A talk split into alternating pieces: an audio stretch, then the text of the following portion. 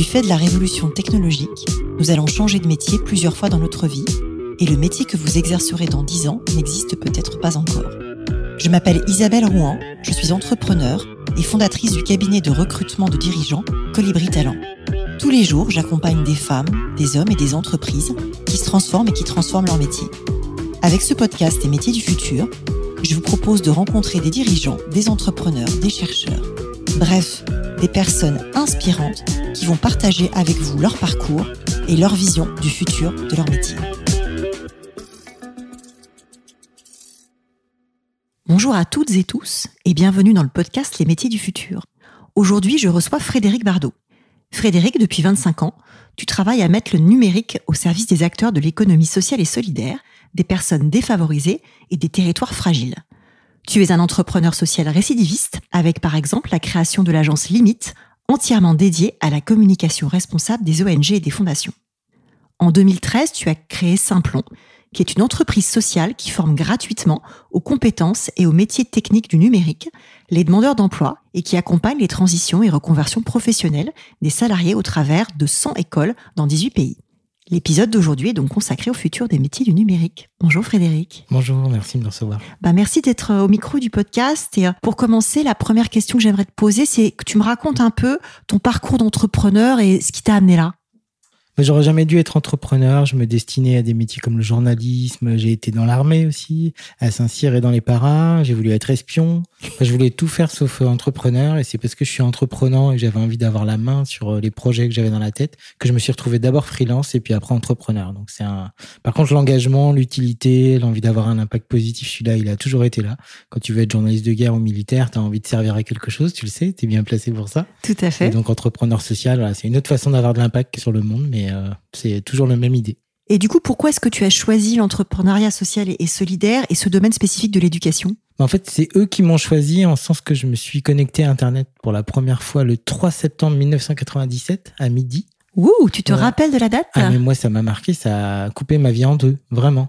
Moi, je me, rappelle, c'est, alors, je me rappelle très bien, c'était en quatre-vingt-seize, c'était à Lille. Ben voilà. Et je me rappelle de où j'étais, et ben c'était voilà. une connexion sur Yahoo, et j'entends encore le bruit du modem qui faisait diling, diling, diling. Ça fait un peu vieux, vieux schtroumpf. Je pense que si mes enfants écoutent ça, ils comprendront même pas de quoi on parle. Bah ben non, mais nous, on peut, on a eu un avant, un après. Et moi, le jour où je me suis connecté, je me suis dit, ce truc est génial, c'est hyper puissant. Faut que je connaisse tout sur ce machin-là. Je pense que ça va changer le monde, et ça va être mon truc à moi. Et après, voilà, du numérique, la communication, les O N G, puis l'entrepreneuriat social. Mais pourquoi l'éducation en particulier ? Bah, l'éducation, c'était pas l'idée. Donc, moi, j'étais un peu formateur. J'ai donné des cours au CELSA aussi. J'avais un cours d'innovation numérique pendant onze ans. Ça nous fait un autre point commun. J'ai aussi commun, enseigné au CELSA. Ouais, je l'ai J'étais fait intervenant le... professionnel. Hein, ouais, j'ai fait le CELSA et euh, j'ai enseigné au CELSA aussi comme intervenante professionnelle, plutôt en début de carrière. Bah, voilà. À l'époque, le gardien pensait que j'étais une des élèves et puis un jour, ça s'est perdu. Un jour, moi, j'ai il... envoyé un mail en disant hey, « ça vous dit pas qu'il y a des cours sur le numérique au CELSA ?»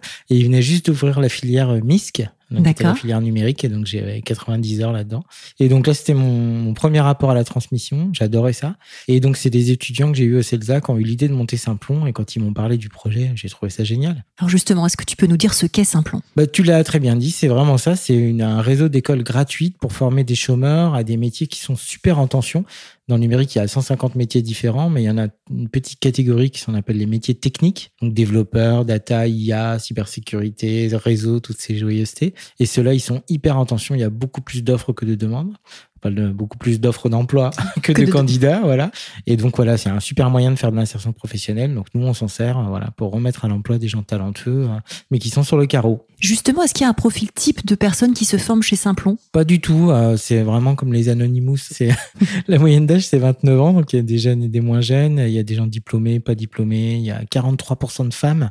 Voilà, il y a vraiment... Ça, c'est euh... très important. Et vous allez les chercher, les femmes ? Ou... Avec les dents, comme disait l'autre, parce que vraiment, sinon, on serait au même niveau que les autres, à quinze pour cent. Non, c'est à peu près la moyenne dans les écoles d'informatique. Mais nous, on a un programme spécial, on va les chercher, on commence dès le collège, les lycées, on a des programmes spéciaux, des programmes réservés aux femmes, avant qu'elles fassent mmh. des formations où on les mélange avec des geeks un peu machos, quoi, parce qu'il y a un peu de machisme dans la culture geek. Et euh, voilà, et ça fonctionne bien. Mmh. Super. Et est-ce que tu peux expliquer à nos auditeurs comment justement tu sélectionnes tes étudiants ?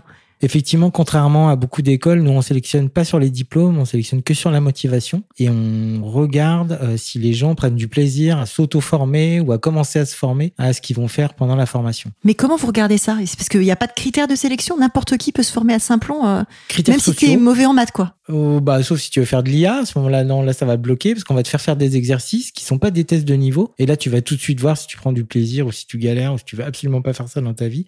Mais d'abord, c'est les critères sociaux. Nous, D'accord. on est vraiment gratuit intégralement. Et c'est pour ça qu'on réserve notre école uniquement à des gens qui pourraient pas se payer n'importe quelle autre formation. Donc ça, ça veut dire, voilà, demandeurs d'emploi de longue durée, réfugiés, personnes en situation de handicap, des gens qui ont vraiment besoin de trouver un job pour changer leur destin. Et après, on leur fait faire des tests et euh, voilà, on leur demande de passer des badges sur des sites. Et en fait, on voit tout de suite s'ils ont le sourire quand ils font ça ou s'ils se disent, oh, c'est galère, je me vois pas continuer. Et à ce moment-là, ils savent qu'ils se sont trompés de... De voir. Un peu d'adresse. Et alors, du coup, tu insistes beaucoup sur la gratuité. C'est quoi ton modèle économique? Comment est-ce que tu te finances? C'est Pôle Emploi derrière? C'est euh... Voilà, principalement, c'est Pôle Emploi, les O P C O, ouais. hein, qui sont les opérateurs de compétences, euh, les régions qui ont la compétence de formation. Ouais, depuis quelques années, ça leur a été délégué. Voilà. Et puis, euh, l'État, avec un truc qui s'appelle la Grande École du Numérique, qui est un dispositif génial. Et après, il y a les boîtes aussi qui payent et les fondations qui s'assurent que, par exemple, nos programmes pour les femmes, pour les programmes pour les réfugiés, eh bien, ils trouvent euh, suffisamment de financement pour qu'on puisse amener les gens jusqu'à Pôle Emploi et à la formation. Et derrière, les boîtes, elles recrutent derrière directement? Comment ça se passe? Alors, quand tout va bien, elles aiment la diversité, elles aiment les profils un peu bizarres, euh, en tout cas celles qui sont bien engagées, et donc ça va bien. Quand c'est le Covid et que c'est un peu la crise, on va dire que c'est pas le bon moment pour nos apprenants en ce moment. C'est ouais. très, très difficile. C'est très difficile. Ouais, vraiment. J'ai en tête que les compétences de savoir-être tiennent une place très large dans les euh, cursus de chez Simplon. Est-ce que tu peux nous en dire un peu plus? Écoute, on a une conviction sur les compétences transversales et les soft skills, mais je sais que tu es, toi et tes activités spécialisées sur ces questions-là. On pense que ça n'existe pas en, si c'est pas en rapport avec un métier. C'est-à-dire que tu peux avoir des soft skills en général, mais en fait, elles ne sont incarnées et concrètes que quand tu les exerces dans le cadre d'un métier. Donc, nous, ce qu'on sait faire, c'est pas les compétences transversales ou les soft skills, c'est les compétences transversales du métier de développeur. Ça veut dire la prise de parole en public, oui, mais dans le cadre de mon métier de développeur, de parler à un client, de présenter mon code. Mais de... du coup, c'est très pragmatique, en fait, parce c'est que ça. C'est ancré dans Puis le... C'est attaché le... au métier. Mmh, voilà, c'est comprends. Pas un truc général, quoi. Après, euh, bien sûr qu'il faut développer les compétences transversales, mais nous, on est plus modeste. Et donc, il n'y a pas cours de soft skills le matin et code l'après-midi. Enfin, il n'y a pas de différence entre compétences techniques et compétences douces. À quel métier vous préparez? T'as parlé de développeur, t'as parlé d'I A, il y en a d'autres, j'imagine. Ouais, le gros du paquet, c'est quand même développeur, c'est le métier le plus en tension. Voilà. Le deuxième, ça va être tout le gros paquet autour du développement, mais côté euh, infrastructure, par exemple, cloud, ou alors I A, ou alors blockchain aussi, ou alors DevOps, toutes ces joyeusetés. Mais je suis pas surprise, puisqu'en fait, à chaque fois, euh, au micro de ce podcast, je demande est-ce que vous recrutez en deux mille vingt et un? Et à chaque fois, les gens me répondent développeur. Oui, je recrute des devs, je manque de devs. C'est vraiment une espèce de running gag. Ouais, après, il y a le pendant. Derrière le dev, il faut toujours un administrateur ou une administratrice réseau ou système. Donc là, c'est tous les métiers de la cybersécurité, du cloud aussi. Donc il y a toujours cette ligne de fracture. Tu as le dev qui est plutôt, effectivement, euh, voilà. Les mains dans le code. C'est ça. Et puis l'autre qui est plutôt les mains dans la machine, quoi. D'accord. Simplon a formé plus de dix mille personnes depuis sa création dans cent écoles et dans dix-huit pays. Comment t'expliques ce développement à l'international et est-ce que le modèle économique est le même dans les autres pays? Le développement, il s'explique par le fait que le besoin qu'on vient de décrire, en fait, il est mondial. C'est-à-dire que c'est pas juste la France, hein. Tout le monde manque de développeurs, tous les pays, toutes les zones. Et par contre, effectivement, tu mets le doigt sur le, un autre sujet, c'est qu'on a un modèle économique par pays, voire plusieurs dans chaque pays, et qu'il n'y en a pas deux qui se ressemblent. Donc, quand on est au Sénégal, ben, c'est pas du tout le même modèle que quand on est en Belgique. Mais t'as la gratuité partout. Par contre, ça, ça bouge pas. Ouais. La pédagogie, elle bouge pas, la gratuité bouge pas, et les formateurs, c'est toujours des locaux. D'accord. Vous êtes aujourd'hui trois cent cinquante collaborateurs. Quels sont les métiers qui sont présents dans ton entreprise? Bah, le premier, ça surprendra personne, c'est tout ce qui est euh, formateur, formatrice, ingénieur pédagogique. C'est voilà. assez logique. Dans voilà. une école, dans c'est une assez école. Logique. Ça me rassure un peu que tu me répondes ça. Et dans les pédagogues, nous, on met aussi les chargés d'insertion professionnelle. Donc, des gens qui euh, maîtrisent les techniques de recherche d'emploi, qui vont aider les gens à, à faire des entretiens, à faire leur profil LinkedIn, leur C V, des choses comme ça. Et après, la deuxième, ça va pas te surprendre non plus, vu ce qu'on s'est dit avant, c'est des gens qui cherchent de l'argent. D'accord. Pour la gratuité, c'est assez utile. Donc, on a effectivement des chargés de développement qui la vont chercher, qui qui sont les meilleurs amis de Pôle emploi, de tous les gens dont on a parlé tout à l'heure. Ouais. Formidable. Est-ce que tu recrutes en deux mille vingt et un deux mille vingt-deux et si oui, sur quel métier ? Alors, on recrute, on a toujours recruté, hein, euh, beaucoup, beaucoup. Et même maintenant que c'est difficile, on recrute. Donc, les formateurs, les formatrices, c'est les bras ouverts. Alors là, vous venez quand vous voulez, euh, quoi qu'il en coûte presque. Tellement, c'est vraiment, on ne peut pas faire de la formation si on n'a pas de formateur. Parce qu'on a des formateurs, hein, par rapport à des écoles comme quarante-deux où il n'y a pas de formateur. Mmh. Donc, c'est les gens qui auto-apprennent ensemble. Nous, on a besoin. Et après, des chargés de développement, euh, des gens pour de la qualité aussi, parce que c'est un métier qui est très encadré, la formation professionnelle. Mmh.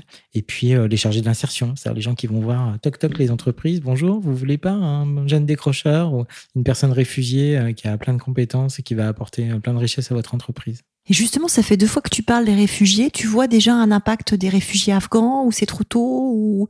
Non, ça commence. Déjà, nous, on en avait déjà beaucoup. D'accord. Euh, et notamment aussi des Syriens. Des Pardon, des... ma question est mal formulée. Non. Comment est-ce que tu peux juste faire un point là-dessus? Parce qu'il n'y a pas que des réfugiés afghans. Et euh... Non, non, mais hum. c'est vrai que là, on, va, on attend une petite vague. On hum. a déjà commencé à prendre des contacts avec des associations spécialisées qui vont voir débarquer pas mal d'Afghans. Donc, ouais, les réfugiés, c'est à peu près dix pour cent des D'accord. gens qu'on forme à Simplon. Et euh, voilà, il y a plein de sortes de réfugiés différents, effectivement, Irak, euh, Syrie, euh, Afghanistan. C'est plutôt des gens qui ont des diplômes, D'accord. qui ont pu sortir du pays. Et après, tu as tous les pays d'Afrique subsaharienne, où là, c'est plutôt des gens peu diplômés, des gens qui viennent vraiment pour des raisons pas politiques, mais économiques. Mmh. Et là, c'est, euh, voilà, c'est complètement Ou parfois différent. Sanitaire aussi, des gens et qui viennent sanitaire. Chercher un traitement aussi, euh, qui traversent la Méditerranée. Ou des réfugiés climatiques, mmh. ou des choses comme ça. Ouais. Mmh. Donc, tu dis dix pour cent de réfugiés. Est-ce que tu peux donner les pourcentages, peut-être, pour les demandeurs d'emploi pour, euh... bah, tout le monde est demandeur d'emploi, c'est D'accord, cent pour cent, oui, c'est... D'accord. Et euh, après, tu as dix pour cent de personnes en situation de handicap. D'accord. Donc là, tous les types de handicap possibles. On a fait beaucoup de choses sur les, euh, les spectres autistiques, ouais. voilà, les Asperger, et cetera. Mais il y a aussi des personnes à mobilité réduite, euh, voilà, des gens qui sont en schizophrénie, en bipolarité, en les dys. Euh, il y a plein de choses euh, super. Il y a de super belles histoires avec les réfugiés. quarante-trois pour cent de femmes, ça c'est la grosse fierté. Mmh. Et après, on a soixante et un pour cent de gens qui ont moins de vingt-cinq ans et qui sont peu ou pas diplômés. C'est-à-dire que c'est vraiment... Donc des décrocheurs, bac, en fait. Ouais, niveau bac ou en dessous du bac, même. Ça, c'est un point vraiment intéressant que j'aimerais creuser avec toi parce que beaucoup de gens ont une image, je pense, assez fausse de se dire que pour travailler dans les métiers du numérique, il faut forcément être bac plus cinq. Mmh. Je sais que toi, justement, une de tes positions, c'est de dire que non, on peut démarrer avec un niveau bac ou un niveau infrabac pour peu qu'on ait envie. Est-ce que tu peux nous en dire un peu plus? Parce que je pense qu'il y a un vrai préjugé à dynamiter là-dessus. Exactement. Mais en fait, euh, dans tous ces métiers-là, il y a toujours deux types de métiers. Il y a des métiers de bac plus cinq et il y a des métiers de technicien, mmh. donc de bac à bac plus trois. Et en fait, euh, dans tous les métiers, hein, que ce soit... Bon, le développeur, c'est là où ça a été, on va dire, le plus facile à démontrer parce qu'il y a un tel besoin qu'une fois qu'ils ont épuisé tous les bac plus cinq, ils descendent au bac plus quatre, puis après au bac plus trois, et après ils se rendent compte qu'effectivement, euh, voilà, le premier niveau de diplôme d'un développeur, c'est bac plus deux. D'accord. Après, il y a trois, quatre, cinq. Après, il faut démontrer ça en I A. Donc ça, on l'a fait grâce à Microsoft. On a mis trois ans à former cinq cents personnes à bac plus trois en I A. Parce que le marché le réclamait. Et maintenant, le diplôme est reconnu par l'État à France Compétences. Il y a un bac plus trois en I A, alors qu'avant, c'était un truc de P H D, quoi. Ça, c'est un vrai progrès. Et on a eu au micro de ce podcast Agnès Vandeval, justement, bah, qui porte ces, euh, ces sujets-là chez Microsoft, à qui je rends hommage. Parce bah, que vraiment, aussi, effectivement, elle fait bouger les lignes et elle bah, arrive à ouvrir. À elle, hein. c'est, ouais, ouais. Elle est formidable. Donc, c'est vrai que c'est intéressant. Et, et sur la cybersécurité, là, c'est la nouvelle bataille. C'est que la cybersécurité, c'est considéré, pareil, comme un truc d'élite et de, de prince du sang, hacker, et cetera. Alors qu'il y a des métiers d'analystes en S O C, où là, c'est du bac plus deux. On a fait un épisode aussi avec Nassira Salvant, qui mmh. est euh, au C F six et qui préside le C F six, qui se bat pour super. Les femmes dans la cybersécurité. On a fait le futur de la cybersécurité mmh. ensemble. On l'a eu une fois en conf, elle est impressionnante, elle, elle est vraiment super, super incroyable. Pédagogue. Incroyable. Ouais, elle est Est-ce que tu as été impacté par le Covid chez Simplon? Oui, alors à trois niveaux. Le premier niveau, c'est donc les gens qui étaient mal connectés chez eux, mal équipés. En fait, ils avaient du mal à suivre en distanciel. Parce qu'on a été obligé de tout switcher en distanciel, puisque nous, on fait que du présentiel. Donc ça, ça a été dur. Donc vous avez tout switché en distanciel, et là, vous repassez en présentiel, ou c'est l'hybride maintenant? On fait du mixte, mais il y a des gens qui ne peuvent suivre qu'en présentiel. Vraiment, D'accord. des gens très éloignés de l'emploi. Donc on a switché deux mille cinq cents apprenants au premier confinement dans euh, dix-sept pays en distanciel. Donc ça, c'était chaud. Et puis la deuxième chose, c'est qu'effectivement, le marché du travail est en train de changer. Et donc là, il y a une petite euh, aversion au risque. Là, il y a eu des, des coups de frein sur les recrutements diversité, comme on dit.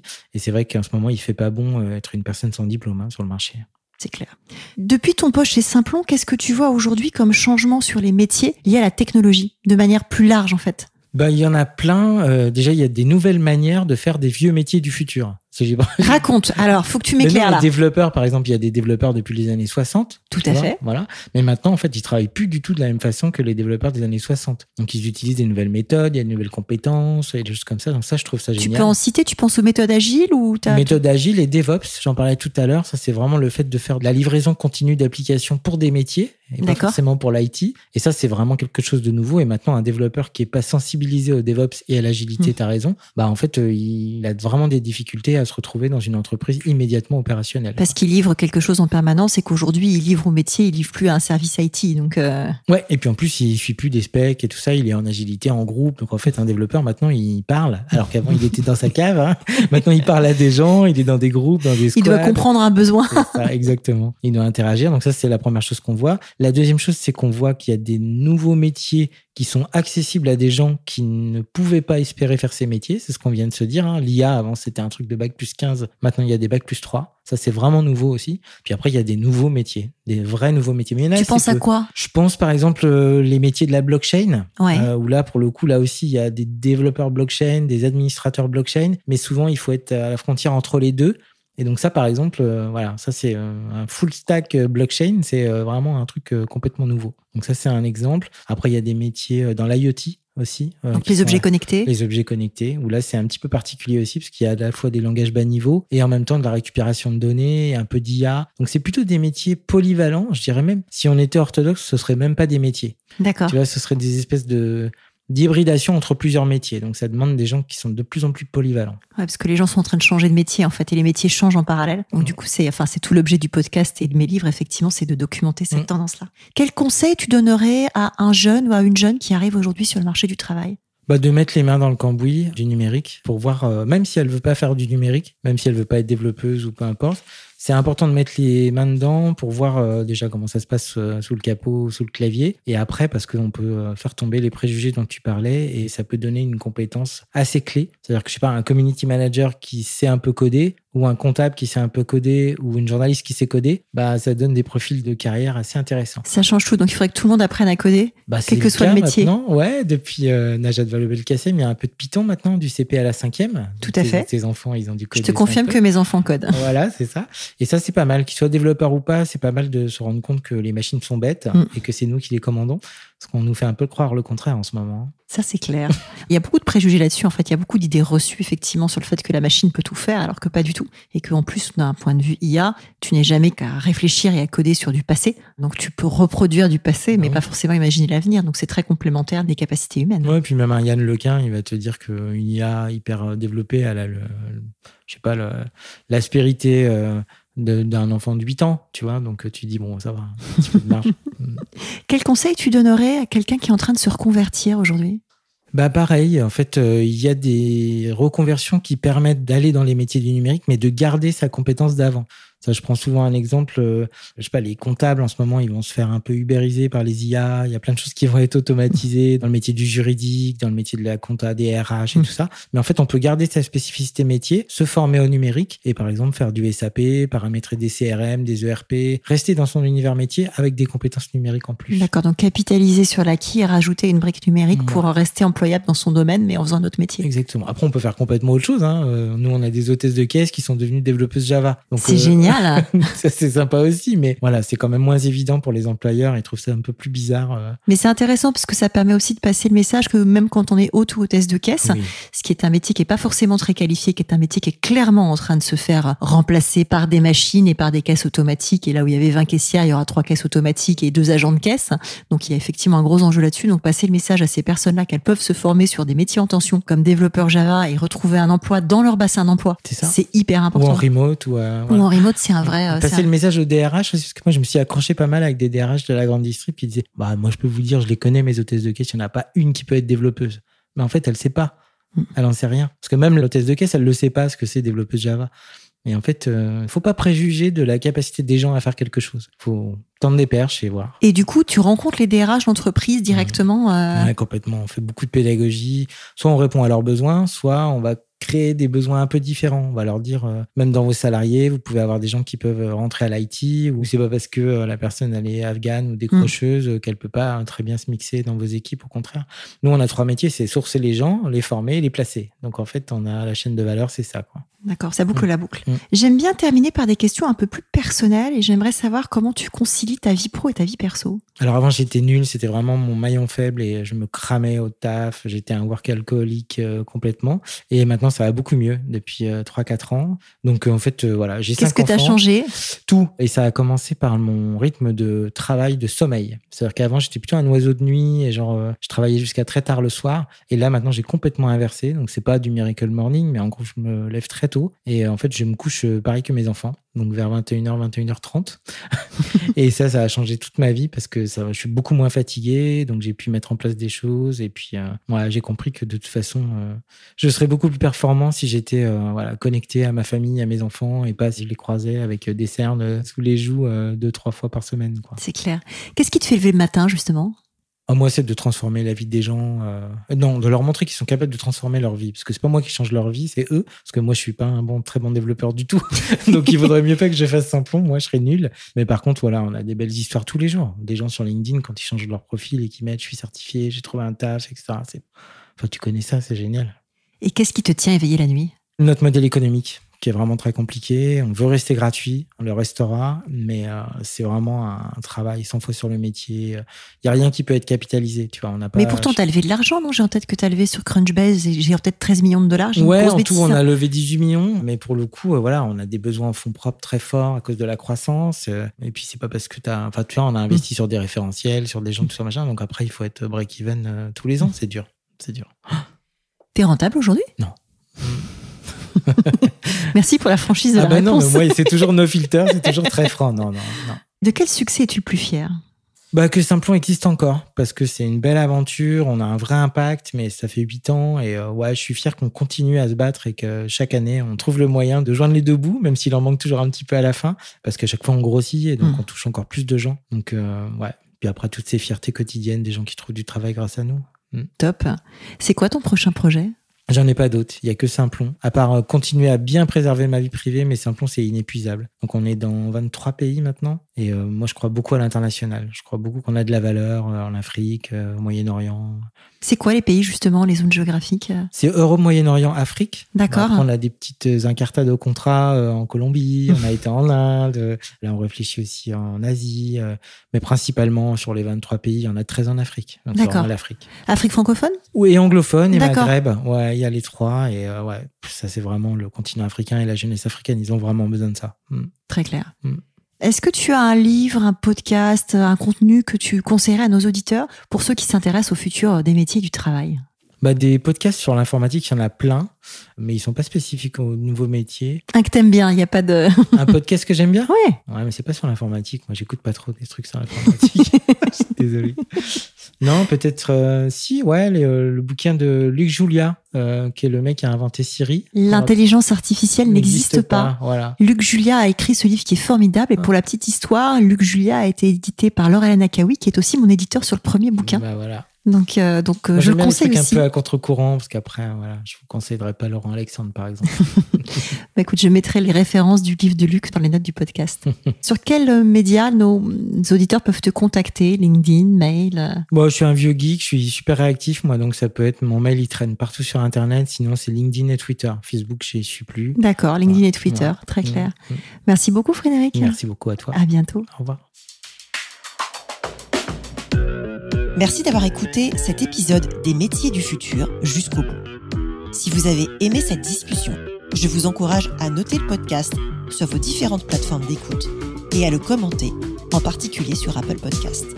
Cela nous aide grandement à progresser en termes d'audience.